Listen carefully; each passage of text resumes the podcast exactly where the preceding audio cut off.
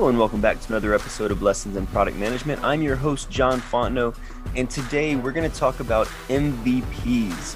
Yes, I know. What could possibly be said about MVPs that hasn't been said already? Well, hopefully we can shed some new light on the concept of MVPs and hopefully start a movement to start talking about it differently. That's my goal, and I hope you can help me with it. So, the, the funny thing about MVPs is how first releases have become synonymous with an MVP. But how many first releases have you seen that are able to stand on their own and sustain a business? I, I don't know of a single case. If you know of a case, email me at john at pathtoproduct.io or send me a DM on Twitter at product font. I would love to hear the story of the product that in its very first release could sustain and grow a business because that's what viability means. Viability means that it can be sustained on its own. It's viable. It can live and breathe on its own, right? And first releases can rarely, if ever, do that. So, what is the heart of an MVP, right? MVP became really popular probably before this, but especially with the lean startup movement, where Eric Ries gave all kind of great examples of what kind of minimum viable products we could ship but I would still argue those aren't viable. And in the way that he described them, they weren't even digitized products that involved code, right? Um, you think about like painted door tests, you think about concierge MVP, you think about Wizard of Oz MVP. Those things aren't real. Those things can't stand on their own. Maybe they're enough to start generating some income that gets uh, venture capitalist interest and get you some some backing so you can start growing a business but it's not the product doing it it's the promise of what the product could be that gets you the venture backed funding not the product itself. So still calling it a minimum viable product just sends the wrong message and has the wrong connotation. So i want to change that and i think you can help me change that. I would love if we could change the talk from mvps to mtps because really in the early days that's what it's all about. It's about testing and it's about learning so a minimum testable product is what we should be going for in the first version of whatever it is that we're trying to build and solve for, right? If you wait until you have something that you think is a fully coded up minimum viable product with what you believe to be the features that make the product minimally viable, you're almost guaranteed to be wrong. There's so many assumptions you're making when you ship new products that way. One, you're assuming that you're correct about the feature set. You're assuming that you nailed the user experience. Even on the website, the navigation is your value proposition resonating with the problem that you're trying to solve, right? You haven't tested for any of that to this point. You're just shipping a product and hoping that people get it, right? And number three, you're assuming that you understood and framed the problem correctly. I've talked to so many startup founders whose startups have failed because they thought they understood a problem and they were trying to solve for it, but they didn't frame the problem correctly or didn't fully understand it. And so they were only solving a piece of it. And for that product to eventually become viable, they needed to solve for the whole thing. Right.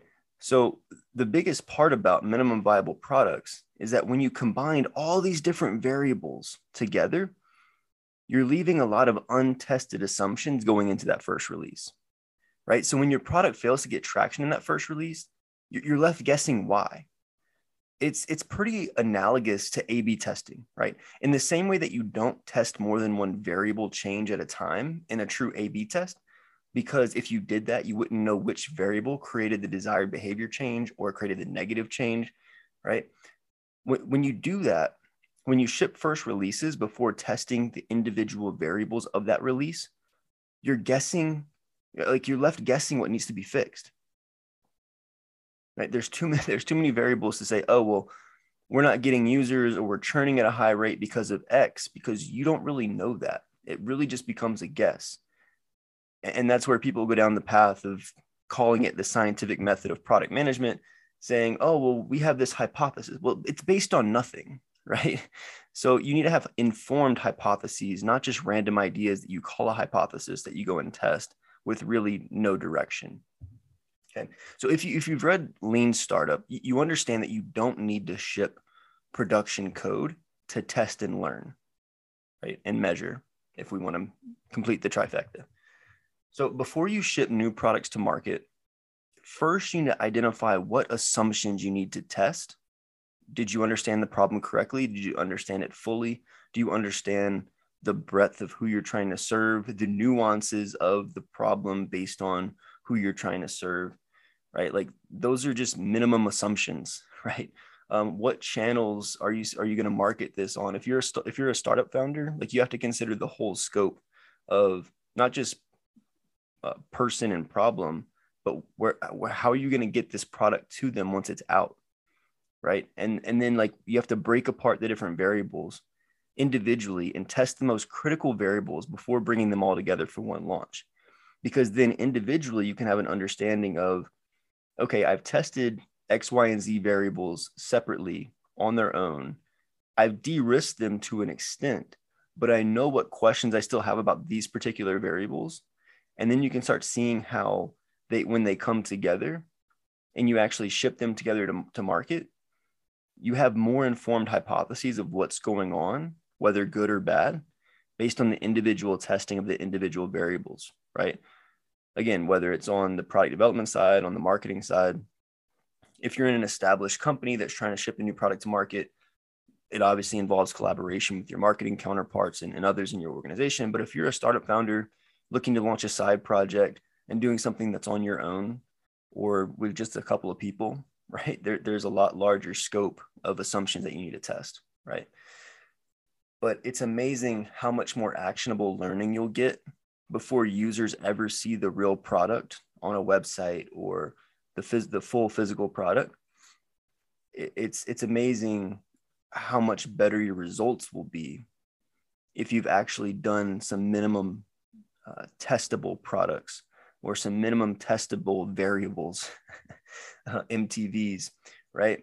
Um, but it, it's really about testing and learning and de-risking the assumptions you have and identifying what variables and what assumptions need to be tested before going into it so let's shift the narrative. Let's stop calling it MVPs because the fact that they've gotten synonymous with the first release is, is become pretty ridiculous, in, in my opinion, to believe that a first release of a product could be viable on its own, especially when most of these quote MVPs are venture backed. And so it's not really the product that's viable, it's the appearance of viability because you have money that's coming in from something other than your users.